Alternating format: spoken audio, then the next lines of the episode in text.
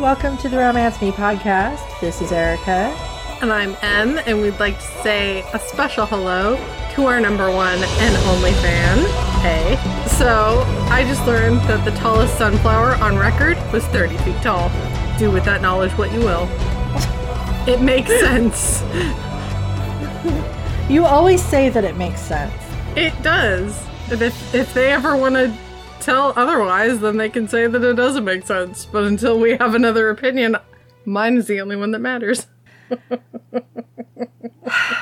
Today, we'll be discussing Beach Read by Emily Henry.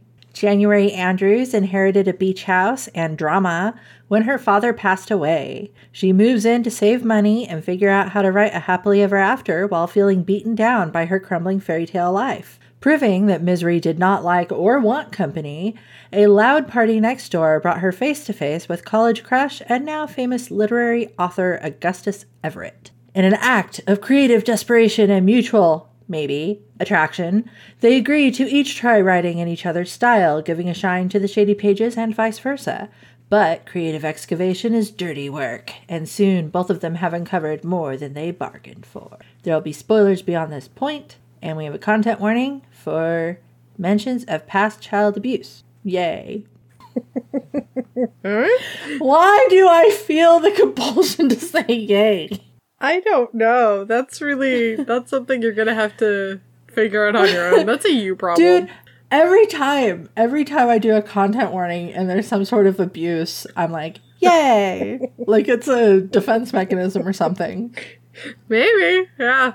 I yeah, sorry. It's not yay, it's never yay.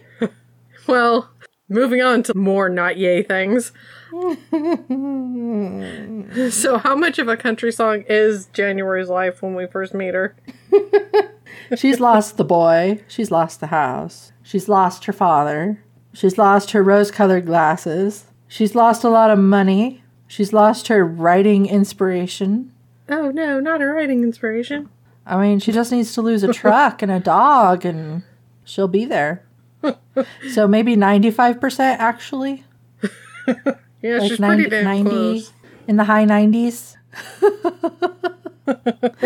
so I don't have any notes. So we're just going to play it by ear. It's going to be super exciting. Whee! Feel the wind. January Andrews grew up believing in happily ever afters. Yes. She has memories of her childhood where her parents, as far as she was concerned, had the perfect love story and the perfect marriage and the perfect rising above bad times and vanquishing evilness, such as cancer. That she had no space in her life for realistic thoughts or pragmatism or cynicism. I sound so. I am a depressing person. She's basically the opposite of me. Me too. I know, right? but no longer. Now she's down in the dumps with the rest of us. yes, at 29, she is now realizing life is not perfect. I think she knew life wasn't perfect. I think she just had this love can conquer all. Yeah, she believed in the happily ever after Yes, to her own detriment. to the point that she became an author. She she wrote romance books because one of the major things in romance is that there is that happily ever after at the end. That's what she wanted for her characters. That's what she felt like in her life. That's what she was writing for her own story. So much so that when she she was dating Jacques in college and they ended up being together for 6 years, I think. He was just perfect on paper and she was perfect on paper for him and they stayed together. I think there was a point in the story later where the author wrote something about how January was so busy glowing brightly for him and he was so busy glowing brightly for her that they didn't really know each other. Yeah, and the author does make the comment, or through the characters, the comment of they were good around other people, but when it was just them, there wasn't anything there. Yeah, it's kind of like uh, your Instagram life. Yeah. And when January's father passed away, January was depressed. She was grieving. Yeah. She had a lot of shit going on. Yeah, she even makes the comment she stayed with Jacques while her father was sick so that it would make her father feel better. Yeah. Cuz it's like, no, no, it's okay. I have I have the guy to take care of me. I'll be fine. Yeah. And then once the dad wasn't there anymore for the to keep the performance up, plus she was grieving. Jacques said, You're not you anymore. And he didn't want to be with her anymore. No, no, she's now actually being herself because she's not doing the performance. right. This is the first time in at least her adult life that she's been authentic, I think, with him anyway, yeah. which is kind of sad because at the beginning of the story, she's 29. So Yeah. she's been performing with Jacques for six years, and who knows how long before that she was. Who knows? So the icing on the cake is at her father's funeral.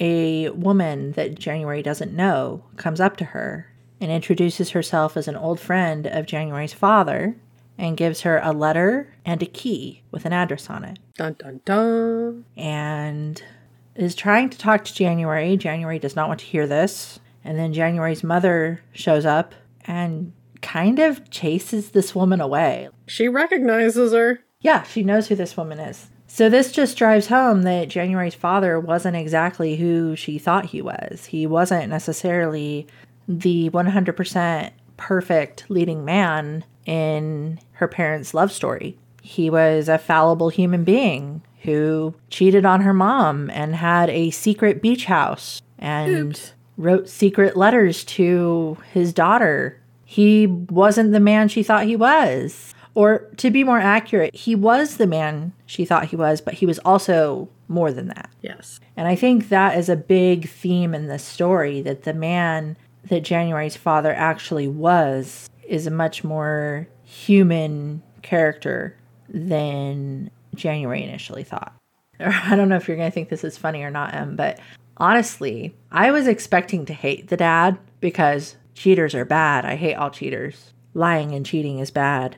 And you know how black and white I am. Yes. But I think that the author actually did kind of a magical thing with this relationship because she gave January a place to hate her father and still love him. Yeah. And I think in doing that, she gave me as a reader space to do the same. And I thought that was pretty unusual, an unusual experience for me in reading a book with a cheater in it. Because typically it's like, oh, boo hiss. you are obviously bad and wrong. But the point of the story is that he is a person who made choices, and some of them were maybe ones that he should have made. Or maybe they were. I don't know. It's very, very shades of gray versus black and white. It is. So, moving on to the story. January takes the key and the address and goes to her father's house, his secret love nest, as she thinks it is, and has these plans that she's going to one, fix up the house and sell it because she needs money, two, figure out how to write her next great romance novel, even though she doesn't believe in happily ever afters anymore and feels like all her past writing was a lie. And three, possibly learn more about her father, who he really was. She's not sure she wants to know, but she does. Yeah, it's one of those is like Schro- Schrodinger's cheating dad. You know? Yeah. If I don't face it, then did he really actually cheat on my mother? yeah. Uh, and so she just she wants to just mope and wallow for a while. But as she's wallowing on the couch, she's awoken by loud noises next door. It's like a row of houses along the beach of the lake. Where is this? Michigan? Yes. They're in their upper peninsula. The house next door is pretty close to hers, and the kitchen windows actually look into each other. Too close. and this noise wakes her up. She goes up to the door and tries to knock and say, Hey, can you guys turn it down? But no one answers the door. They're having too much fun. You need to have quiet fun. January cannot handle this. She's like, No fun for you. Zero fun. She's on her porch facing the lake, or her patio, I guess, and she's upset. And then she sees someone on the porch and she's all, Hey, can you like make things quiet? Can you tone it down just a goat? And initially, he's really kind of cranky with her about it. And he has his own reasons for crank. Yeah, he does. But she says something that gives him pause and makes him realize that maybe she's like dealing with a lot. And so he says, well, he'll kick them out. He ends up ending the party early and sending everyone away. There's another part, it may happen before or after this, I don't remember. But when she first comes to the town, it's like a small town. She goes to the local indie bookstore and introduces herself and is like, I'm a local author now. Woohoo, here's my card. And she notices that there is a display of the book that her college rival, Augustus Everett, wrote. So there's a big old stack of these books. She's just like, oh. Great. And they don't have any of her books, although the owner of the store, who is a woman named Pete, says, Oh, well, I'll buy some of your books too. And oh, you should come to our book club. January's like, Okay, that sounds great. Of course I'll go. And then guess who shows up in the bookstore? Santa? Yes. I thought you liked it when I did the Santa joke. I can make it Yeah, I said else. yes. Oh, I thought I heard a I said sigh. yes.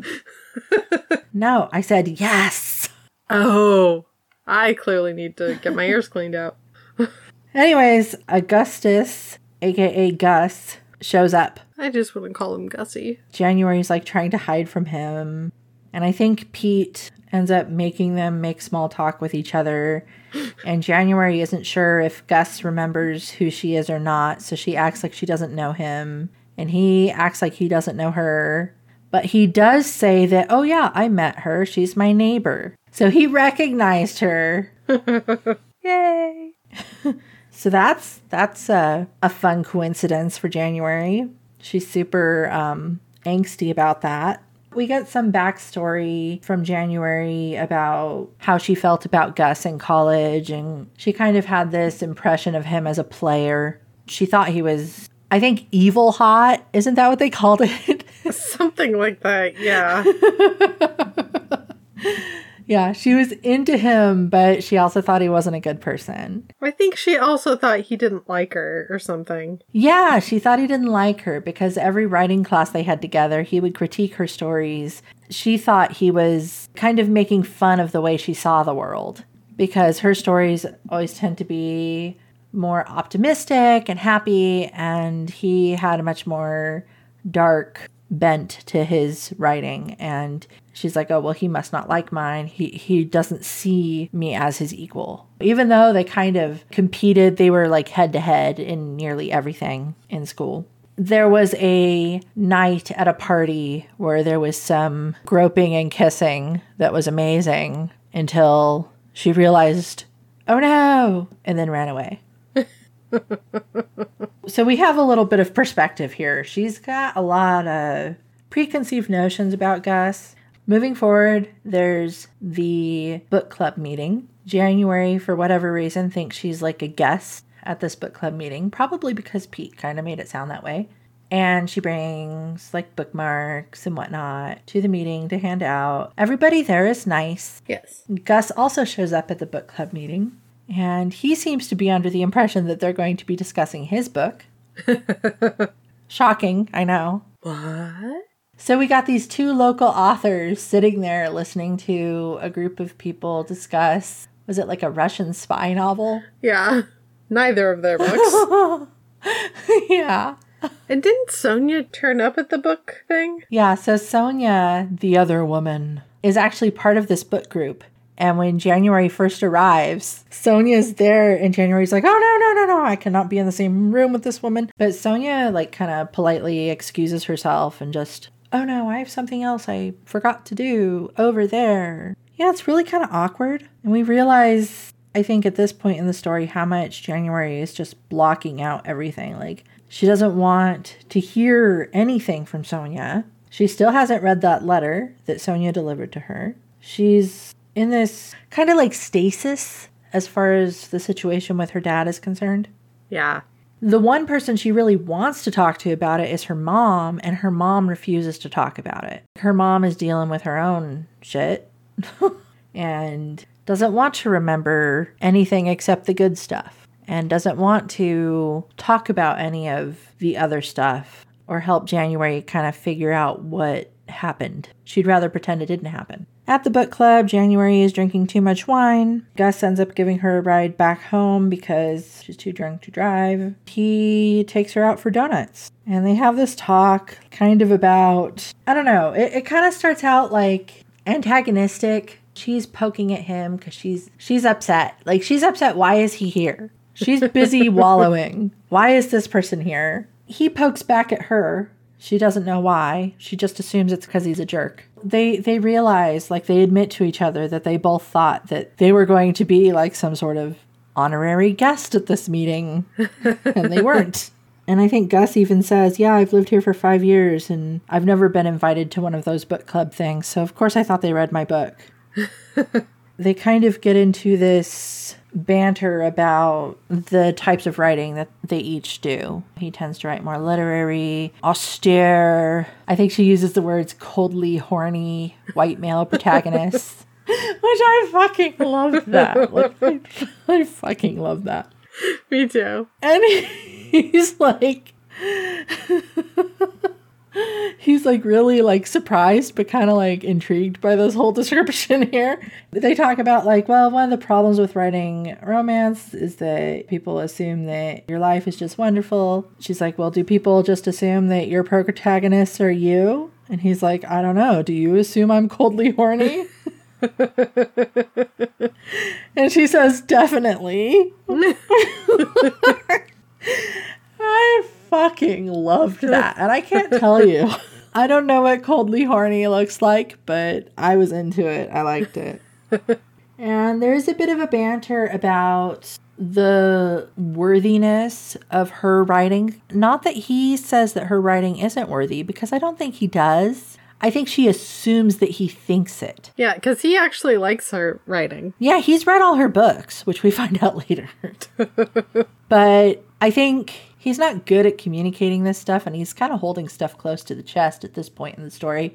And she just assumes, based on him critiquing her writing in college, that he thinks that she writes porny trash. And so she's going to bat for the romance genre and women's fiction and women main characters and all the good stuff all the feels. And I, I enjoyed this theme in the book too, how the author takes a definite stance on, hey, you know what? Just because it's women doesn't mean it's not good. Yeah. And I will tell you, as a romance reader, it's kind of a crapshoot when you tell someone new, oh, yeah, I love romance novels. Hmm. Because sometimes you'll get someone who's like, oh yeah me too. And it's like this dirty little secret that they're so happy that you told them first so now you can discuss. Mm-hmm.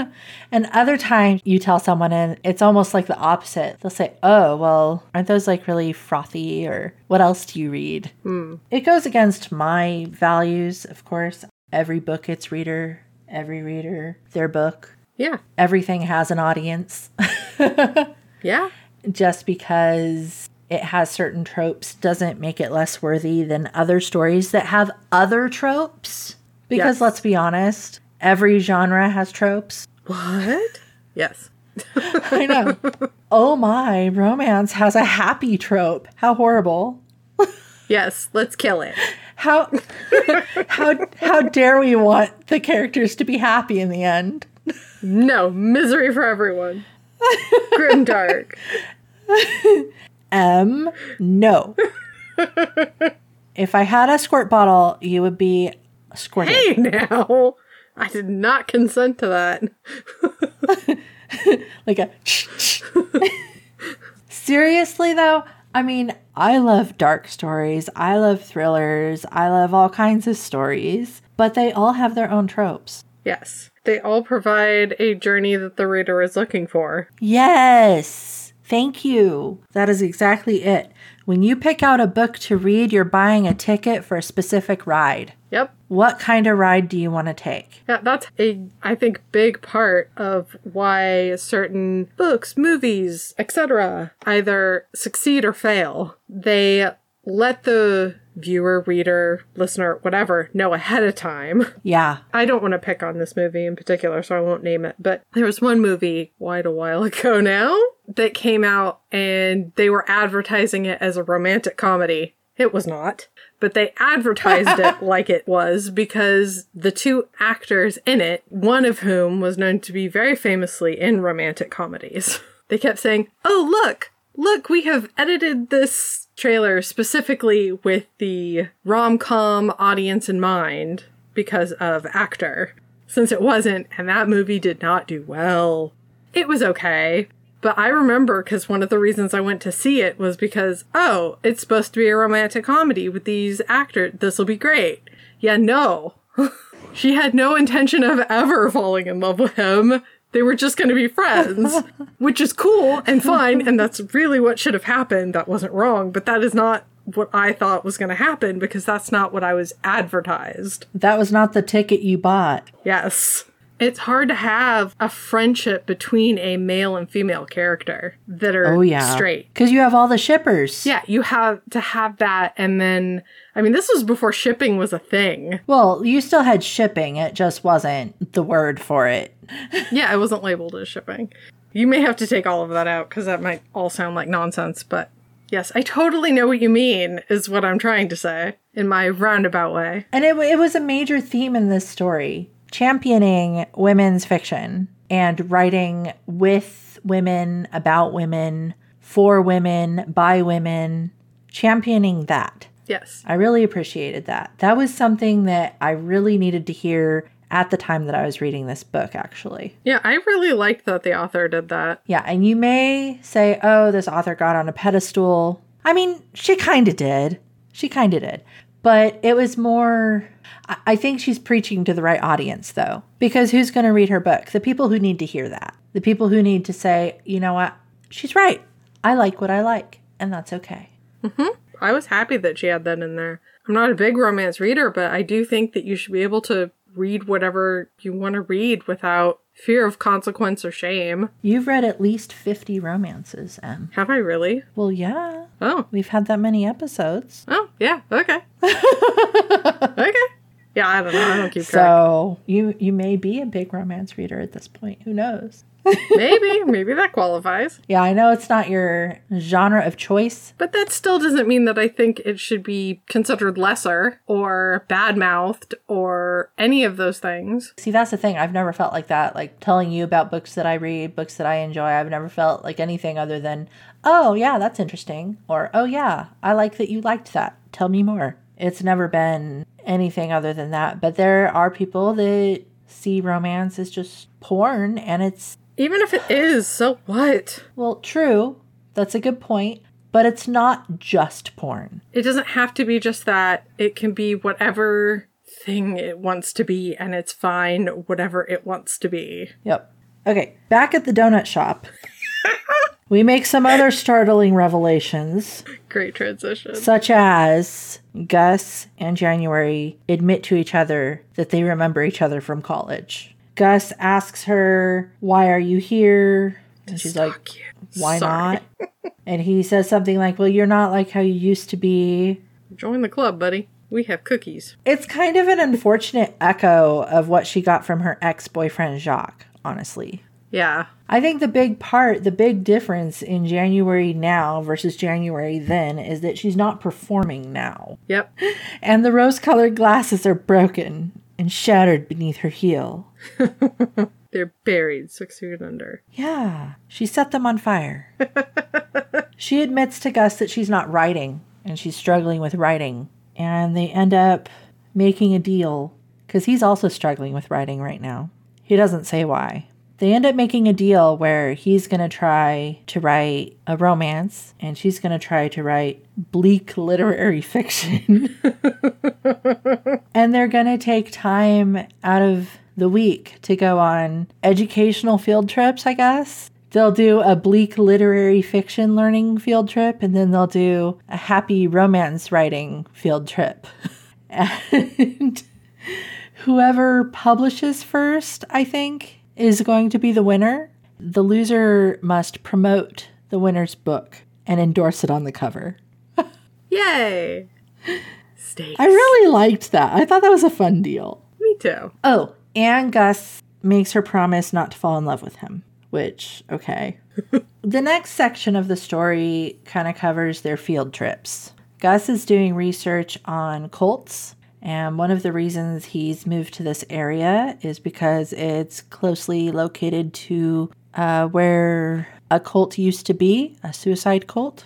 Maybe we should have content warned for that, honestly. Yeah, I kind of was wondering about the cult, but then I thought maybe not. Yeah, so I, in deference to more sensitive readers, there are several scenes in this book where the characters interview survivors of the cult and family members of people who were victims of the cult. And it's depressing AF. Yeah. And I'm not going to go into detail because we didn't content warn. But FYI, they do that. And then also they go on little fun, almost dates, kind of. One of the times they go to a carnival, another time they go to the movies. I think one time they go line dancing or something, but it's all like fun things that could possibly be incorporated into a book like what January would normally write. There's also some more divulging of past. I think Gus talks to January about her college boyfriends or something. And we kind of learn this way that Gus really seemed to know a lot about January back in college, much more than she was aware of. Yes, he was paying attention. Yeah, this is another thing that this author does really well, I think, and and can be difficult to do in a book where you only get one character's perspective is show what the other character is thinking and feeling Yeah. through clues. Yeah, it's hard. I think it probably is difficult because often books don't show only one character's perspective. And by books, I mean romance books. And also, books that do, a lot of times I feel alienated from that other character. But in this book, I felt like we were slowly getting to know Gus in the way that January was slowly getting to know him. Yeah, I I agree with you. I think she did an excellent job of revealing Gus. Yes.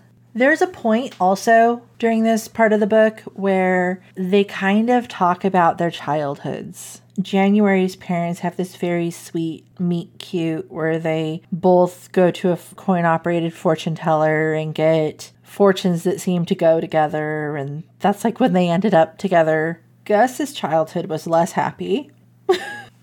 and his parents had a less good story. Like, what do you want to call it? Gus's dad was an abusive asshole and abused his mom and him. And Gus had this story he was telling himself that eventually his mom was going to leave and take him with her, and then everything would be okay. But then his mom died, and he was stuck with his dad. There is a bright spot because the bookstore owner is actually his aunt. She and her wife were there for Gus. And at one point they even like talked about having him stay with them forever and stuff like that. But at that point he felt like he needed to stay with his dad because his mom stayed with his dad.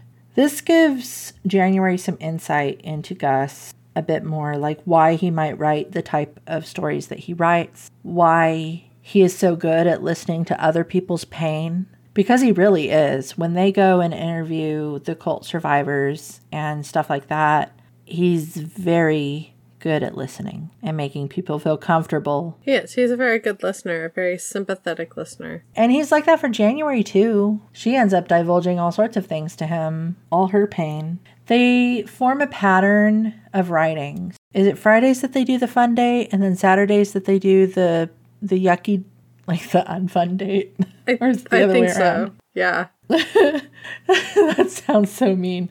So Fridays they do like the quote research for one of their books and then on Saturdays they do the research for the other book. And then they've taken up writing in the kitchen during certain times and holding up notes to each other. I think there's a point where he's given her his phone number, but there's no texting for a while. There's just note holding and they're both trying to keep each other at arm's length. And it's getting hard to do because they have this attraction and they've had this attraction since college and it never really went away. No. And now they're actually getting to know each other and they're liking what they're getting to know. January, however, is worried about it because she still sees him as a player. And one of the main reasons she sees him that way is because he told her not to fall in love with him. She sees that as a warning. I think Gus is keeping her at arm's length because he's worried he'll hurt her. Oh, like yeah. he's worried he couldn't bring anything good to her life because he has this sense of unworthiness due to his past. And they both are writing. January is writing, I don't know, I thought her book topic was funny. Um, but she's writing a historical novel about a family of, of clowns in a circus, and they each have a secret from each other. And at first, it rather autobiographical for her. Yeah. But as the story progresses, she figures out who each of these people are. She's excited about it because she's never written something like this. She never would have written something like this. She finds herself doing research into the time period and what would or wouldn't be there so that her writing is correct and has good references and it's exciting for her. New avenues for her. And also, also, also, also, they start getting physical. Mm-hmm. There's kissing. There's sitting next to each other. There's holding hands. There's this sexual tension that just keeps building. There's also some other stuff that's happening. Sonia keeps trying to make contact with January. Like, hey, can we please talk about stuff? Please don't let me scare you off of book club if you want to go. Please, can we talk about whatever? There's also January's agent who is super nice about it, but is basically saying, Come on, I need a book. Give me the book. Finish the book so I can sell it, please. Now. You have to. And then there's her BFF, Shadi. So they're reaching out to each other. Shadi is one of those people that is always falling in love. And then we get we get some backstory about Gus that Gus didn't necessarily want her to know right now Uh-oh. from Pete, who mentions that, oh, yeah, by the way, Gus is divorced. He has an ex wife. Wait, what? This just blows January's mind. I know. She has him built up as just this coldly horny player, someone who doesn't know how to love, and yet somehow he was in love with someone enough to marry them. It does not compute. she just doesn't understand. She's feeling feels. Yes. She couldn't live up to this other person. Anyway, why is she trying? I don't know. There's a lot. She's feeling a lot of feels and she's angsty. And finally, he asks her about it and he's like, You're mad at me and I don't even know why. Like, what is going on with you? Please tell me, because I don't know. so she does tell him, but she's like, Of course, you didn't tell me this because you don't respect me or you don't care what I think or whatever. She feels like she's invested more into the relationship than he has they talk it out, they have good communication, and then they end up hanging out even more. Now they hang out at each other's houses. there is a point where January finally gets Gus to talk about his ex wife because she's a masochist, I guess. And she has a can opener.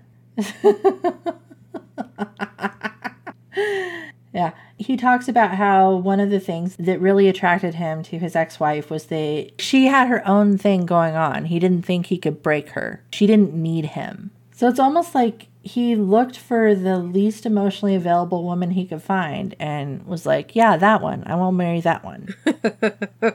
That's what I got out of it. Yeah, it kind of seemed a little bit like that. But what January got out of it was, oh, well, you couldn't break me either, Gus. That was part of the story that I was just a little like over. I don't know, the idea of breaking somebody. Yeah. It's a pretty common, I guess, trope in stories. Lots of different kinds of stories that the idea that people can be broken, particularly beyond the point of repair. I'm just kind of over it. I don't care. I would prefer this wasn't part of the story. I'm fine with him being like worried about being with someone who loved him more than he loved them. I'm okay with him wanting to be with someone who is okay with tepid love. That's not the part that got to me. It was the the cliche of breaking, breakability. I guess maybe if it was phrased differently or whatever, like, oh, I don't want to hurt you, ergo, or I don't want to disappoint you, ergo. I think you're right. I think if it was phrased like I'm worried I'm not emotionally strong enough to be in a good relationship or a healthy relationship. I'm worried I can't give you what you need. That type of thing, which is really what he's telling her. Yeah, I, yeah, because the emotionally strong enough, I don't think he would phrase it like that. No, he wouldn't. and maybe that's the problem, is because it's never phrased that way. We get a lot of the, oh, but I'll break you. Yeah, like, oh, you're this bright, shining light, and I'm a black hole. It's like, oh, darling, if only you knew. Yeah. but it speaks to what the heart of almost the romance genre, because ye oldie romances did this too.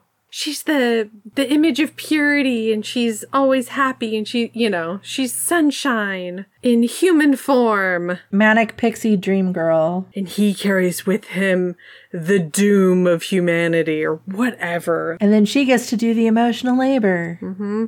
It speaks to something that's cultural or psychological or something because it keeps happening.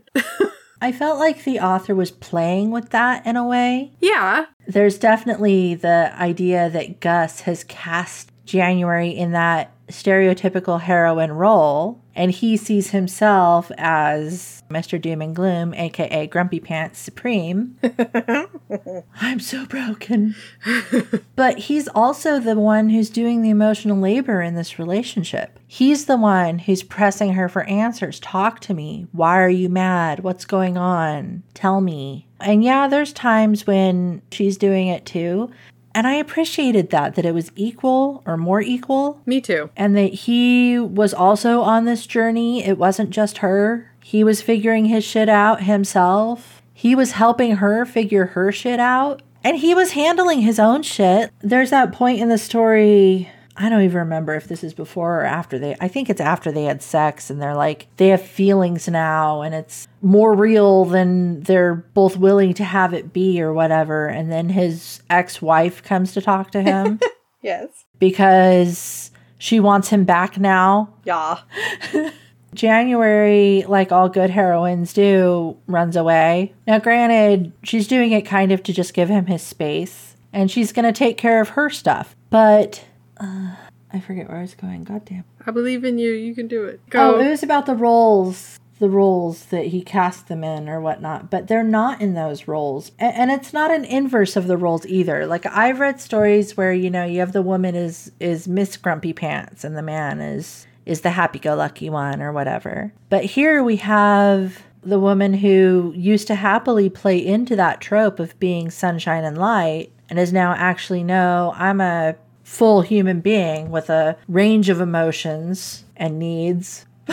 and then you have him who, you know, he is grumpy pants, but he's also dealing with his own shit. And when we do get that scene where his ex wife shows up, no one, I think, felt like, oh, he's going to end up with her. And I don't think we were meant to feel that way. Even January, who was like upset and a little jealous, I don't think she was worried necessarily. Angsty, but not worried. Yeah. I think the only person who thought that they might end up together again is the ex. Yeah. Which, okay then. If she didn't think it, then why is she, what is she doing there? You know, like if she didn't think she had a chance, then why? Other than if she had a cruelty motive. So, anyway, while Gus is off dealing with his ex, January is dredging up all the shit she needs to deal with. And she ends up texting her friend and saying, I need you. And then her friend's like, I'll be there, and shows up. And I'm like, I love it. There's just something about female friendships.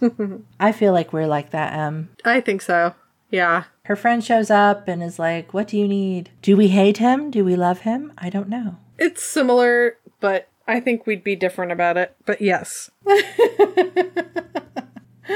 well, yeah, I mean, we're different people. But the whole idea of, I need you, okay, here I am, that type of thing. Yes. January actually talks to Sonia because Sonia makes her. Sonia shows up on her porch and is like, I have to tell you these things. You won't let me tell you anything, and I have to tell you. and ends up spilling like her side of the story, which is basically there was a point where January's parents were separated briefly. January's father ended up hooking up with Sonia and they knew each other from high school or something, like high school sweethearts. She thought they were going to get married. He was going to leave his wife and all that. And then he found out his wife got cancer. And so he left Sonia to be with his wife. And then he and his wife reconciled. And then the second time he was unfaithful to his wife. I don't know how to word that. The second time he got with Sonia was when his wife got diagnosed with cancer again. I think he couldn't deal with it initially. Yes, he needed his emotional support, Sonia. Yeah, so he used her. Yeah. And I think at that point she knew that he was using her and let him. And then he left her again for his wife. And she moved on. She's happy with someone else now or whatnot, but she has this history with January's father and she wants January to have the whole story, I guess. She wants to feel unburdened or she wants January to know. I, I don't even know. I don't know if she, I think because the lawyer gave that stuff to her to give to January. It wasn't her idea, it was the father's idea. oh, that's a good point. He wanted to be forgiven posthumously. Yeah, no, you're right. The father was using her still. Yeah, I don't think Sonia, I mean, we see her avoid her like, "Oh, you're here? Oh, excuse me. I will fuck off to somewhere else." And the the whole thing with the the furniture like, "Oh, do you want the furniture?" Yes, if you're giving it to me. No, if it costs me anything cuz I don't have the money. It was polite, but she was very much keeping her distance. Yeah. So no, this this was her father's orchestration. No, you're totally right. Dude, I am not giving this story its due, Em. I'm really not. There's so much awesome writing in this book. There is There is so, so much awesomeness in this book that if you are listening to this and you haven't read the book, a lot of the times we spoil the whole thing. But in this episode, there is a lot to discover still. There is, and and the characters are complex, and so discussing their actions and how the actions of the other characters impact them, it, it would take a while because of the complexity. No, I agree. So, okay, the point of the whole Sonia thing is she finally hears everything about Sonia's side of the story. And then Sonia's like, Well, I'm sure you understand because you have all his letters. And she's like, I only have the one letter. And Sonia's like, You didn't even read the letter I gave you? This letter that she gave January told her about other letters. And January still hasn't read that letter. She goes on this journey finally. Finally. Finally. She reads the letter and then she finds where the other letters are hidden and she reads them all. And it turns out her dad had written her a letter every year on her birthday. Some of the letters are just like, Oh, I love you so much. You're amazing. Whatever. And some of them are divulging very adult secrets like his affair. Mm-hmm. They're very truthful. And she finally is allowing herself that space to be mad at her dad and realize she's never going to get the closure that she wants. But it's still okay to love him and it's still okay to grieve him. Yes. It was a big, impactful point in the story. I actually cried. Aww. I know. I'm like laying in bed sobbing. My husband comes in, he's all, What's wrong? I'm all, Book. He leaves.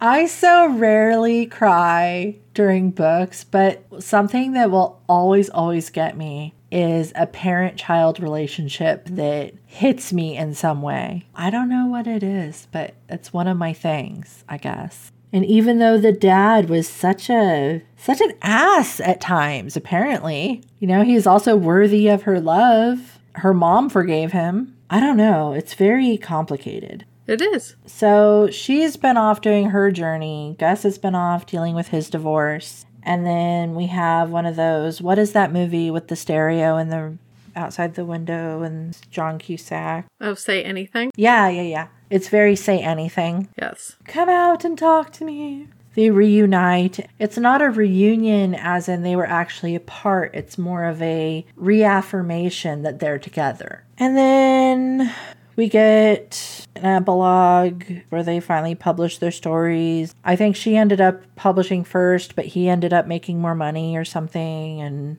they're reading each other's stories finally on the beach. They're together now. That's what it is, I guess. I don't know. How do I say that in a poetic way? You're asking the wrong person. I skipped so much, dude. But there is this part I highlighted at the end, and it kind of, I think, encapsulates part of what the author was trying to say. Okay, so January is reading Gus's book. She reads the dedication, and the dedication says, for January, I don't care how the story ends as long as I spend it with you. Oh. And I think ultimately that's what the author is trying to say. It's not about the happily ever after. It's about finding someone who you want to be with on the journey. Yep. And that's the end. And I did it Yay! You did it. without any notes. Good job. There were no notes. I left so much out. I feel so much anxiety over not having all the context. Take some deep breaths. It's okay. Maybe it's better, you know, maybe this style is better. Maybe I'll listen to this one and be like, oh, yeah, this is great. I should be anxious and paranoid every time. Who needs hair? Dude, oh my goodness. Who needs nails? Oh, golly.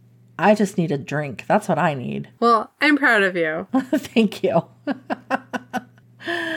okay. How was the audiobook, Em? The audiobook was really good. It was narrated by Julia Whelan. I think she did a really excellent job narrating the experiences of the characters. Good. I really liked her performance. Was there anything that I didn't touch on that you wanted to touch on before we move on to our denouement? That's the thing is there was so much in the story. We did not cover everything like we normally do. We didn't even scrape the surface. No, we didn't. This is such a deep emotional story. It is. And I was going to say at some point, I guess I can say it now, which is I know I will be listening to this one again. yeah. I want to say that this book is quite interestingly titled.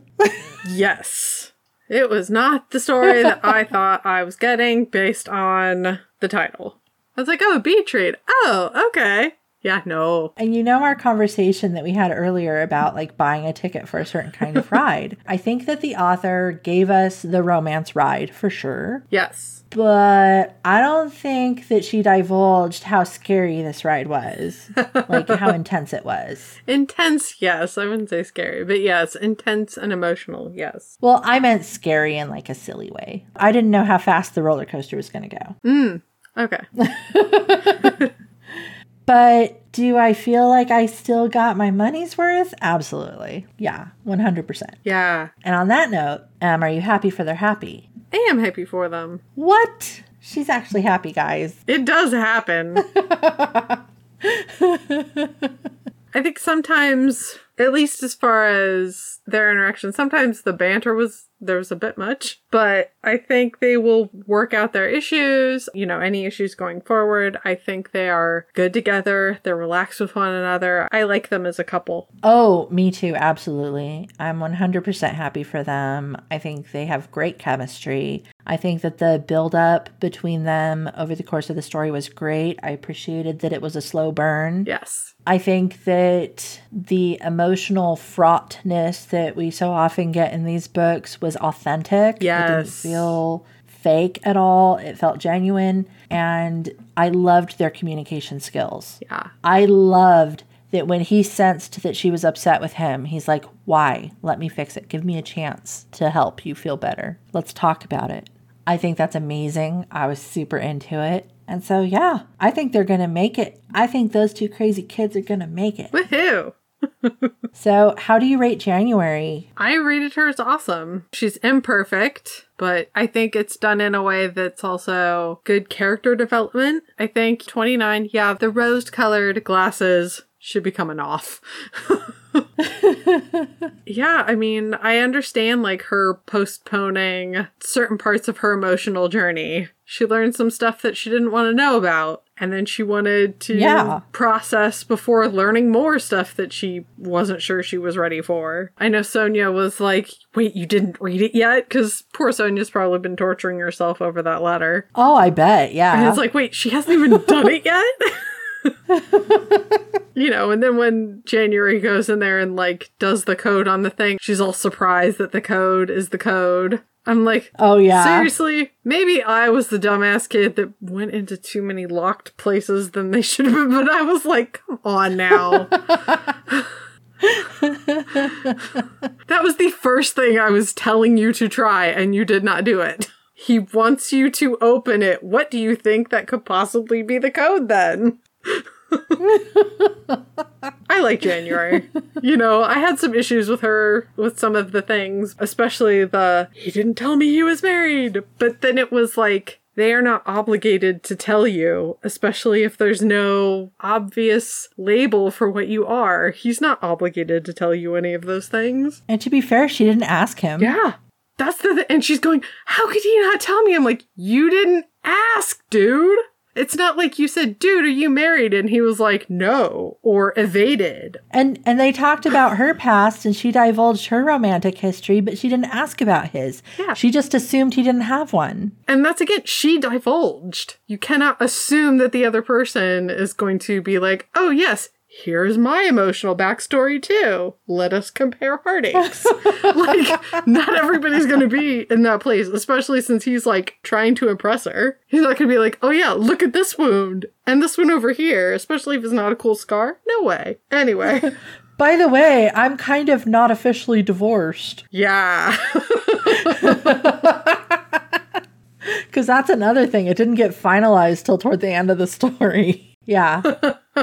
like you might want to um but yeah she didn't ask and i think at that point if he thought it was serious with her he should have told her but anyway I thought January was awesome too. I really appreciated her journey. I was initially turned off of her because very much just like, woe is me, my life isn't perfect after all. yes But the author ended up, growing her up yeah, the author made it okay that it started out that way. yeah Because she became an authentic person. She wasn't just like, oh, I need to go back to being the way I used to be. Instead, she's like, oh, well, I need to figure out who I am now. yeah Old January would have done this. What does New January do? yeah and i think that's excellent like it's okay if a character starts in a place but the the whole thing with the story is that they don't end in that place and so no that was great And I did relate to, I mean, not the same situation, of course, but I related to the idea of,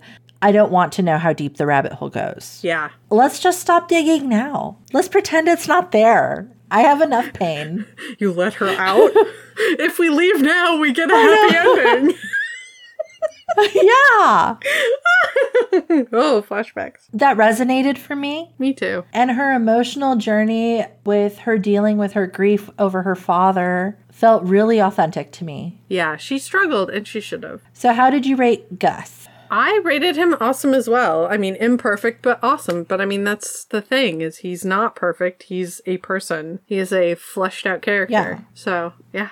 What about you? And the Gus. Oh, yes. Gus is awesome. He is grumpy pants in a good way. Yes, he was a good grumpy. I do like a good grumpy. You do. And there was some good pining in there too. you know, he'd been after her since college, thinking he wasn't worthy.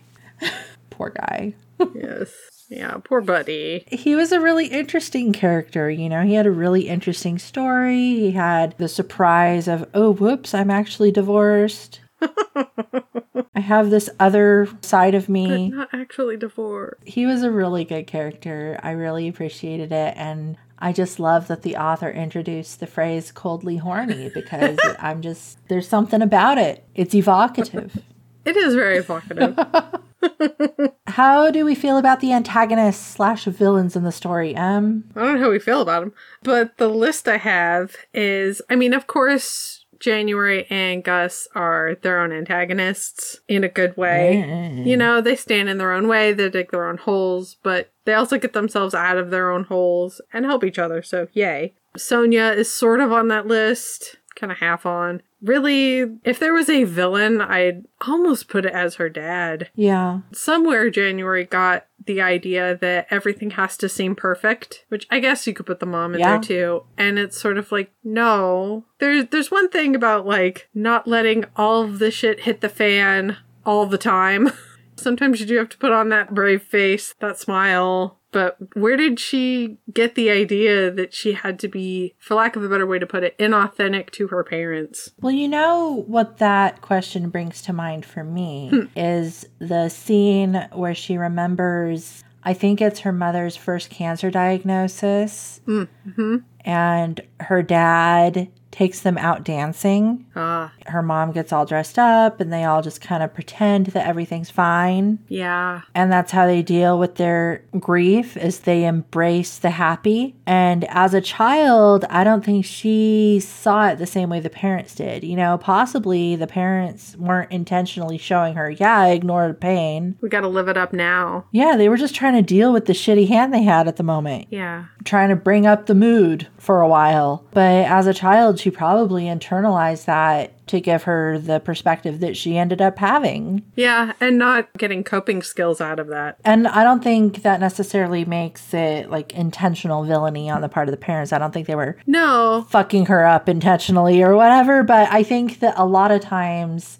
parents will do things and the child will pick up on aspects of that thing without getting the context and the story from an adult perspective.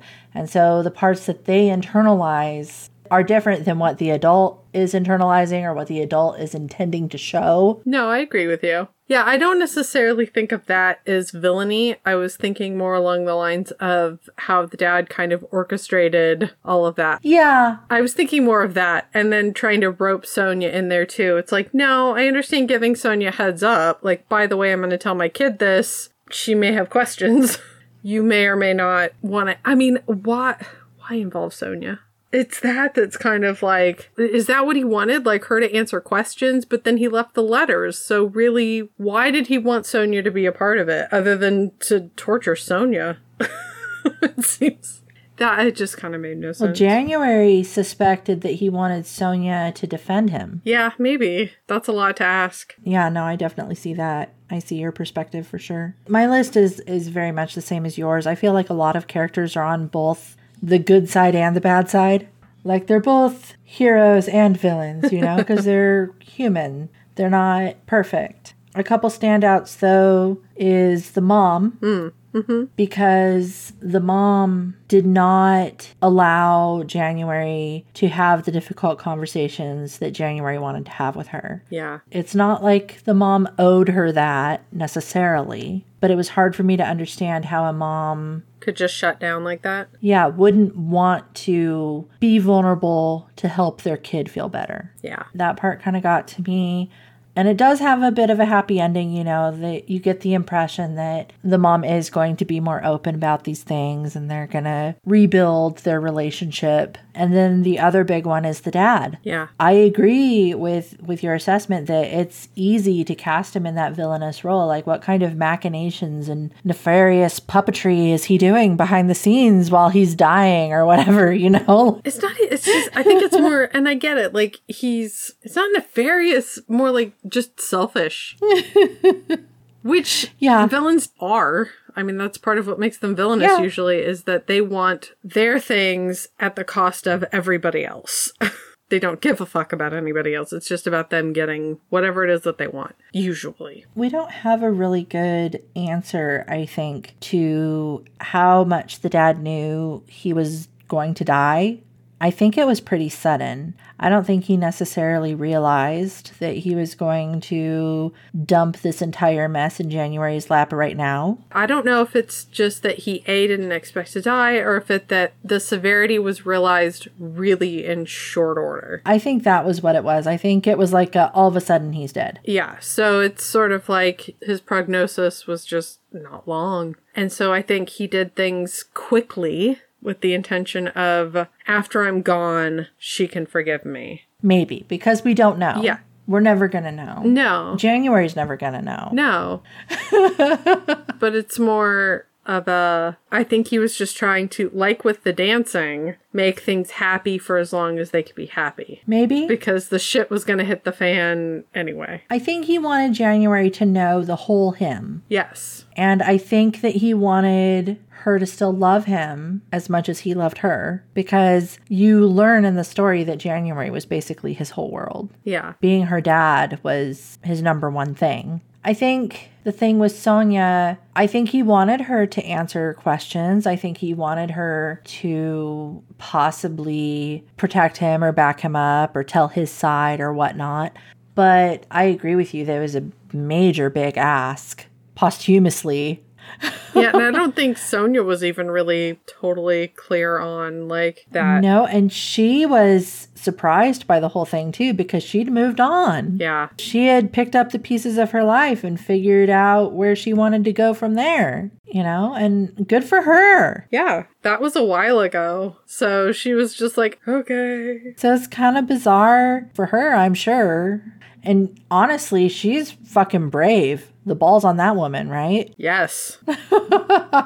Walking into that funeral where she knows she's not wanted to fulfill this last wish of her ex.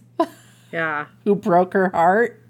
Yeah. Who chose not her twice? Yeah. I would just like mail January a letter. Like, here. Yeah, that, that's why the postal system is great. You know, you just send it in a letter and you can leave a little note in there going, hey, if you have questions, this is my number. Could she have just told the lawyer no? Could she have just said, no, I can't do that? You're going to have to give it to her yourself? She could have. I mean, I don't I don't imagine he could legally make her. I wonder if maybe that's why she decided to do it. She wanted to make sure January got the truth, whatever the truth was. Yeah, she probably felt worse for January and was like, well, whatever closure I can provide her. Yeah, and since she was aware of these letters that he had written her her whole life, I think she probably thought that would bring her more Solace. good than harm. Yeah. She would feel grief over realizing, you know, that her dad isn't perfect, but she would get the letters. Yeah. I struggled with the dad's character because, yeah, I did play with the idea that, yeah, he's like this selfish human being. But I think, honestly, the author really did a good job of convincing me he's just human. He just wanted his kid to still love him. Yeah. He didn't make excuses either in his letters. He was just like, I did this. Yeah, I think that helped his case, the not making excuses. I mean, cheating is bad and horrible, and we hate cheaters. But I think it's okay for January to still love her dad. I think so.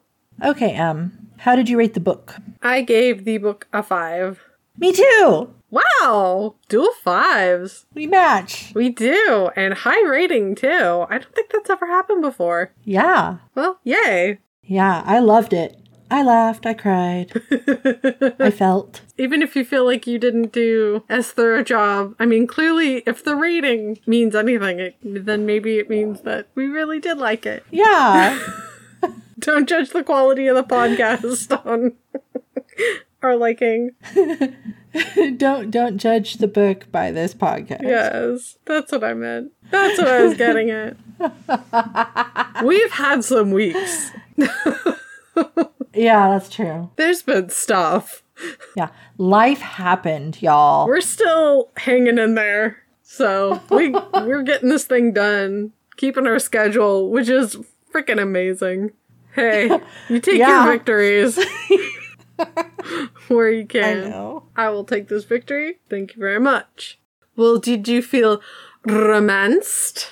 Yes, I did. I loved them together. Woo woo. They were cute. The story was good. It drew me in. It felt real. What about you? Were you romanced? Well, I felt a lot of things, and one of them was romance. I'm still unpacking some Oh, of the things that I'm feeling because I was feeling a lot. But yes. Oh, I feel relieved. Whew. That was kind of a pins and needles one for me. I am not gonna lie. really? Yeah. I like I want her to feel romance. It's very possible she will. She rated it five. she liked both characters. They were both awesome. she was actually happy for their happy. the stars have aligned. It does happen. Barely. The Loch Ness monster is real. the truth is out there. oh, weird thought. Anyway,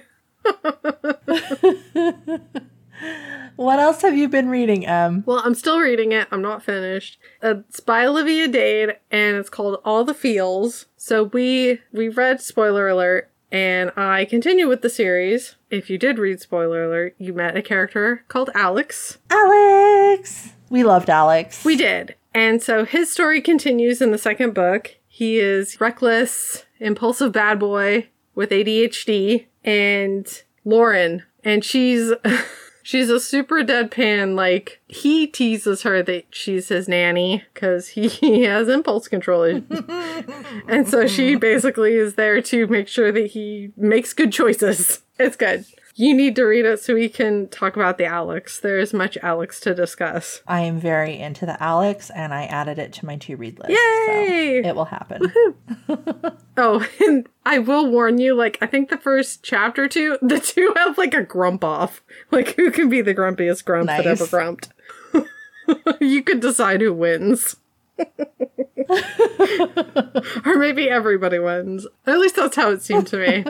what about you? What have you been reading? I think it was on the last episode I recommended the first book in the Infinite City series. I am recommending the third book this time. It's called Untamed Hunger by Tiffany Roberts. It is a sci fi romance and it continues in the same setting as the first book, but the story is completely different from the first book. It's actually kind of funny because the first book you get introduced to the characters that are in the second, third, fourth book, etc. Oh, uh-huh. But the story is very divorced from those other characters. Like that first book feels like a standalone, and then book 2 almost feels like book 1. Interesting. Now, book two is also very good, but book three I especially loved, and I think you will like it too because the heroine is a fucking badass. Ooh, I do like me those. yeah. So it starts, she's pregnant in an alien zoo, Oh, lucky her. and our hero is kind of like a werecat looking guy. Okay. He doesn't shift or anything, but he's like a humanoid cat guy. I don't know. I pictured Lion-O from Thundercats because Thundercats. are go. but I think he's actually supposed to be darker and more gruff and not as kid friendly. And Well, fair enough. he's doing a shady deal at this other person's residence. And the person he's doing the deal with is like, oh, well, let me show you something amazing, and takes him on a tour of their private zoo. And he sees this woman, and he's just like, as it happens so often in sci fi romance, I must have her. yes. So he pays to buy, like, he forces the guy to sell her to him under duress, intending to set her free. But he figured that would be the best way to get her out of there without causing problems. But she doesn't know what the fuck is going on. And so she ends up, like, getting the drop on him, kicking his ass, and then running away. Awesome. But the story follows. He tracks her down. They talk. He finally starts getting her to trust him. She's a badass throughout the whole story. She's amazing. I love her. It was just really good. It was very exciting. Yay. Now, I don't know how believable it is, like how badass she was while fully pregnant, because she wasn't like a little bit pregnant. She was like pregnant. Well, suspension of disbelief. Yeah, I was there for it, you know? Yeah, I mean, I I liked it. some stories you read and they're super realistic, but if you can't connect to the story, then how good is the realism? What purpose is it serving? So, as long as you have fun with it, then yay. And she made him work for it. You know, work for her trust, Nice. which I appreciated. Well, good. Lady has standards. Woo woo. Damn right. All right. That is it for this time. Check out our website, romancemepodcast.com, for our show notes, other episodes, and our upcoming reads. And don't forget, you can subscribe on Apple, Google, Amazon, or Spotify, or come find us on Twitter at RomanceMeCast. Speaking of Twitter, were you romanced by Augustus and January's story? Let us know what you think. And of course, join us next time when we discuss Firelight by Kristen Callihan. I did. Let's. You did it without any fucking. I did. Good job. Speaking of fucks, look at your phone. Oh no. oh, hot pirates like what you like. I thought you would appreciate. Yeah, interesting. I'll save that for later.